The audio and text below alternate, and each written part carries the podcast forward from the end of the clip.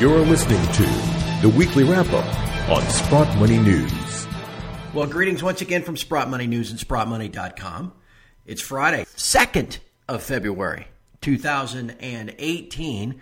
This is your Sprott Money News weekly wrap up. I'm your host, Craig Hemke, and joining us today, as usual, is Eric Sprott himself. Eric, good morning. Hey, Craig, good morning. Lots of uh, very interesting things, and uh, I think uh, precious metals bullish things going on, so lots to chat about. Yeah, that's for sure. Hey, and, and again, before we get started, just to remind all of our American listeners this time that they can actually buy gold and silver for their IRA at Sprott Money. Sprott Money has teamed up with New Direction to help assist you in purchasing and storing precious metals in your self-directed IRA. It's easy, but of course your deadline to contribute is April 15th. So you got to call 888-861-0775 for more details or just check it all out at sprottmoney.com.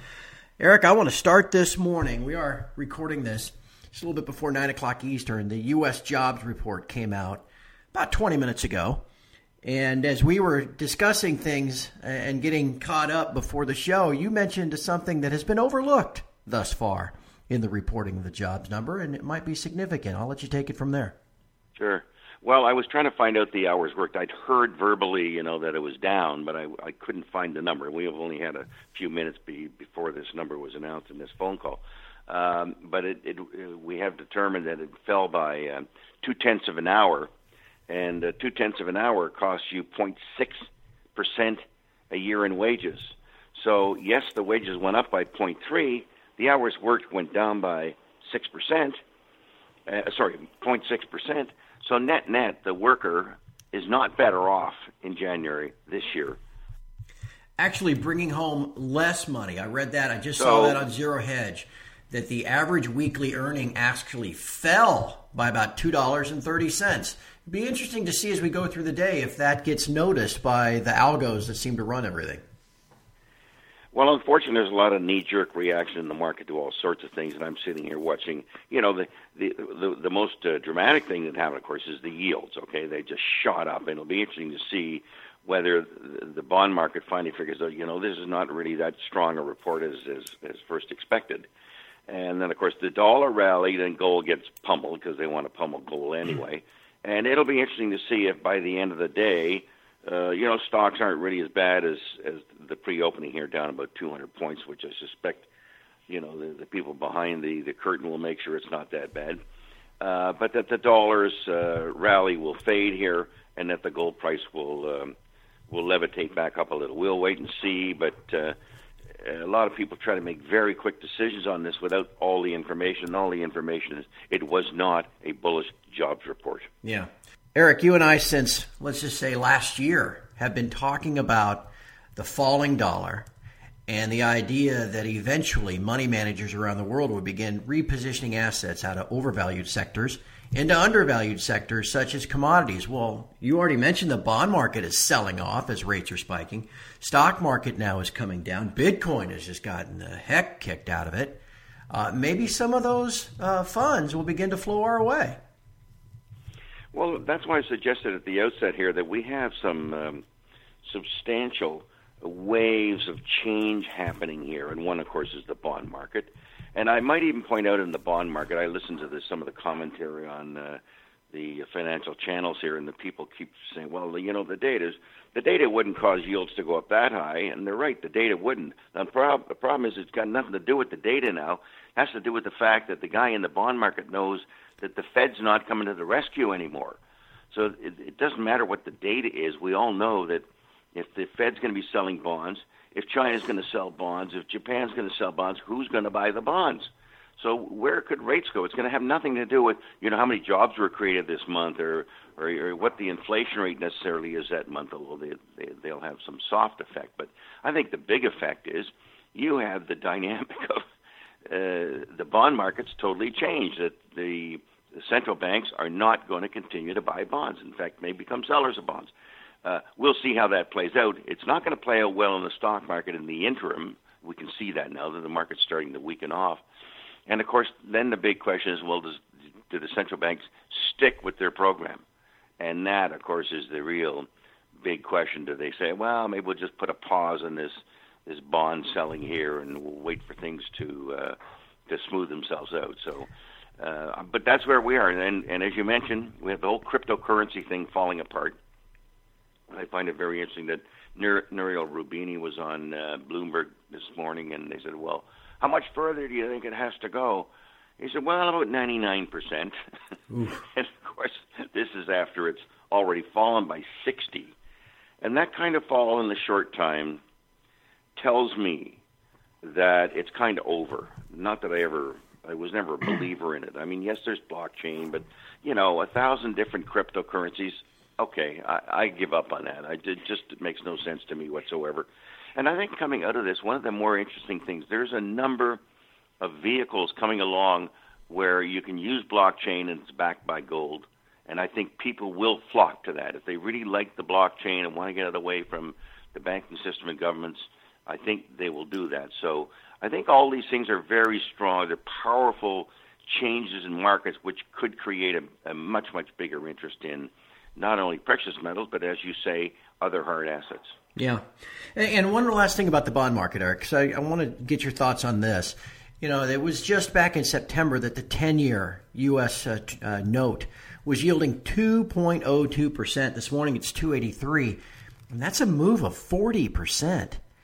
And it would seem, you know, I've read stories about, you know, guys taking treasuries and putting them up as collateral and, you know, margining in them and getting, you know, nine times, you know, their purchasing power if you're using treasuries as collateral. Yeah. Uh, yeah.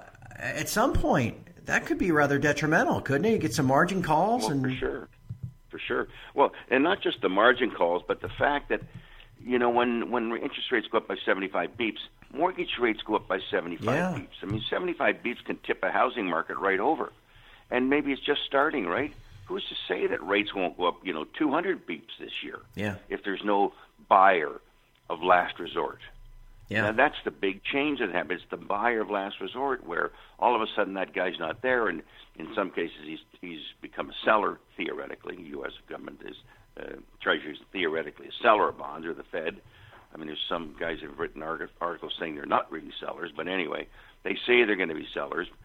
But the fact that they're not there with that bid in the market can cause things to change very rapidly, and of course, the whole then the economic unraveling starts, and it's it's one an economic thing, but as you're pointing out, it's also a collateral thing where all of a sudden some guy's got a bunch of collateral up that's losing value rapidly, and he's got to do something about it. And whether it's you know sell the stock position that he was margining with, uh, with treasuries, it, it just makes people have to do things. It's almost like watching the cryptocurrencies. I don't know whether they ever had any borrowing against them, but you know you can't take a 60% decline in um, in about eight weeks and not have a lot of people having to do something different.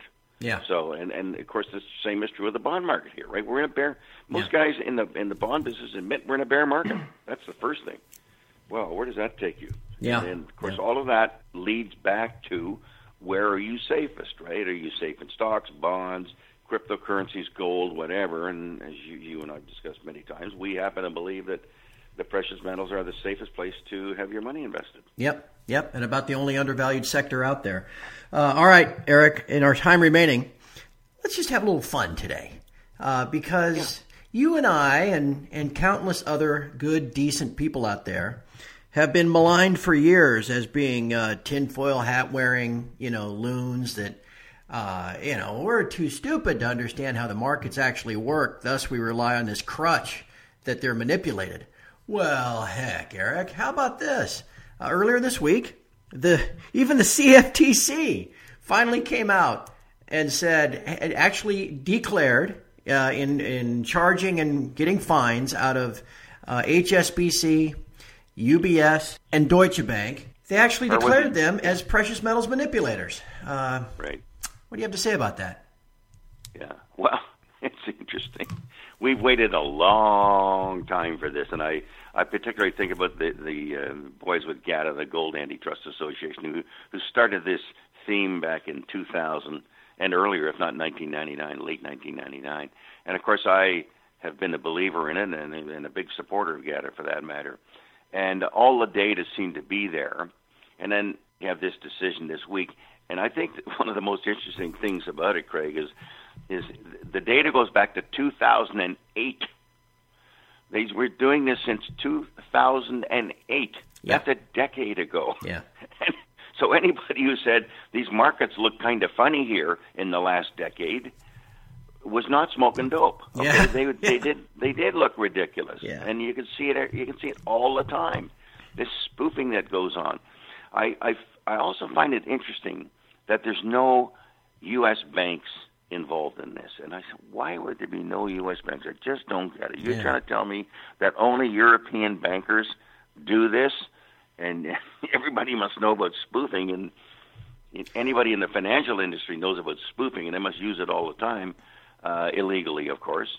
Uh, but I just wonder if there's some, you know, if it's just too big to fail, uh, too big to bail. Uh, we're not going to charge U.S. banks because we don't want to go there. Well, uh, but I suspect that it wasn't just the European banks that were involved. Okay? Let, me let me ask you this, Eric. On, on- to that point, you know, it, I almost got the sense that the CFTC did the minimum because it was almost two years ago that Deutsche Bank settled in that civil lawsuit, and it was then it was all entered into the public record, all these chat rooms and emails and stuff, and it was the same banks that were implicated through that hard evidence that are on this from the CFTC. So it was almost as if the CFTC said, "Okay, we got to do something for God's sake." And so that's as far as they went was just those same three. I mean, could that be an explanation? Uh, possibly, uh, but there might, you know, there might be this get out of jail free card Yeah. kicking around that you and I don't know about, right? That we don't want to start taking down our our U.S. banks here. And by the way, I mean, I find the fines ridiculously minimal. Right. I mean, ridiculously minimal. You're telling me that that guy did that for ten years, and in the case of uh, HSBC, we're going to fine you 1.6 million dollars? Yeah. You got to be kidding! That's 160 grand a year. You know? Right. How much did these guys make on this thing? So I, I think there's something that's keeping them from uh, going away from the U.S. banks, and you know maybe it has something to do with the whole um, great financial crisis and the deal that the the Treasury and or the Fed had with the banks that you don't have to mark to market, you don't have to do this, you don't have to do that. We know the most important thing for national security is that the banks are strong. Whether you're crooked or not doesn't matter Yeah. you got to be perceived as strong in the public uh, domain. So, but but I I would think that something is going to come out of this. I mean, if we ever get, have any civil trials, you know, criminal cases where people are demanding money, we'll get a lot more information that's of what has transpired all this time. But I find it very interesting that you know the naysayers, the guys who said there's no way there's any uh, manipulation going on, you know, for you and me and many others, I'd like those guys to reflect on all of that, okay, and realize how stupid they were, Yeah. that they couldn't see what was right in front of them. So anyway, thank Yeah. you, stupid guys. Yeah. Thank you, stupid guys. I, I don't. I don't imagine any apologies are forthcoming uh, to the character assassination that they've laid out there for all these years. But that's okay. You know, in the end, it doesn't matter. They've been exposed for what they are, which is either they're just the stupid ones or they're apologists for the system. Um, one one last thing, though, Eric, I want to ask you because I, I had this discussion back at that uh, the same discussion with Andrew Maguire back when that first lawsuit came out and was settled against Deutsche Bank, whatever it is now, 18 months ago. And he said, "Don't. It's not so much the fines, you know, and the size of them. What we're doing here is we're kind of giving them death by a thousand cuts, in that the margins in bullion banking are now so slim. What they're going to do? Yeah, exactly. Well, the, the margins in bullion banking are so slim, and supplies oh, are so tight, and the risks Yeah. are so great to be in this business Yeah. now that banks are going to Yeah. get out of that business, and eventually it's going to break that system. Yeah, yeah. Well, you see that now. I mean, you know, Goldman's complaining about their commodities business, but Bank of Nova. Scotia wants to get out of the metals business, and I it, it probably is that there are risks that the the bank actually can't control, right? Because you got some Yahoo on your trading desk who's talking to another Yahoo at another bank, and next thing you know, they're working together. Yeah. And the bank doesn't know it, but it's the bank who's going to pay the fine here and have its reputation damaged. Not that they got a lot of room and reputation left anymore, but um that's probably what they fear. And uh, yes, uh, to Andrew's thought, you know, that the more and more they sort of clamp down and start looking for this stuff, yes, the, the more difficult it is to have the banks take advantage of their customers, which is what they do all the time. They just Right. take advantage of their customers. So, you Right. know, they've they've lost so many cases and paid so many fines, and in every instance, they're taking advantage of their customer, which is kind of an awful state of affairs. That Yeah. we're actually talking about it. So, Well, and and, and that, that they eventually look at it as you know, hey, this just isn't worth it, and uh, and that whole system begins to fracture and fray. So uh, you know, if anything, maybe that's the direction yeah. it's headed. Let's hope so. We need. Uh, we'd love to have totally transparent markets here. It'd yeah. be a whole different system for us, you know, because yeah. we, we always feel like idiots uh, because we know what should happen, but it never happens. It's sort of coming our way in the last few years here, and, and of course, it was great for the first 11 years of the uh, the gold bull market, but uh, ever since they started QE, I think they've been after the gold price, and uh, they've done a good job. And maybe the fact that QE's ending, maybe we can see gold do what it's what normally should have done and right. get new highs here. Right. Well, it's I think it's going to be an interesting couple of years. That's for sure, my friend. Always interesting to visit with you. Uh, one last thing: who do you, who do you have winning the Super Bowl this weekend? I'm no expert on that. I always hope for the underdog. You know, I'm a believer in gold. Why do I like gold? I like the underdog. I, I'm going to hope for Philadelphia. Fair enough. How about you? Fair enough. Uh, I'm going with Tom Brady until proven otherwise. So uh, we'll settle up next Friday. I don't know what we're going to yeah, wager, okay, but we'll man. come up with something. All right, Eric. Thank you. Happy Super Bowl weekend you to take care, Craig. Okay, you too. Bye. And from all of us here at Sprott Money News and SprottMoney.com, thank you for listening, and we'll talk to you again next week.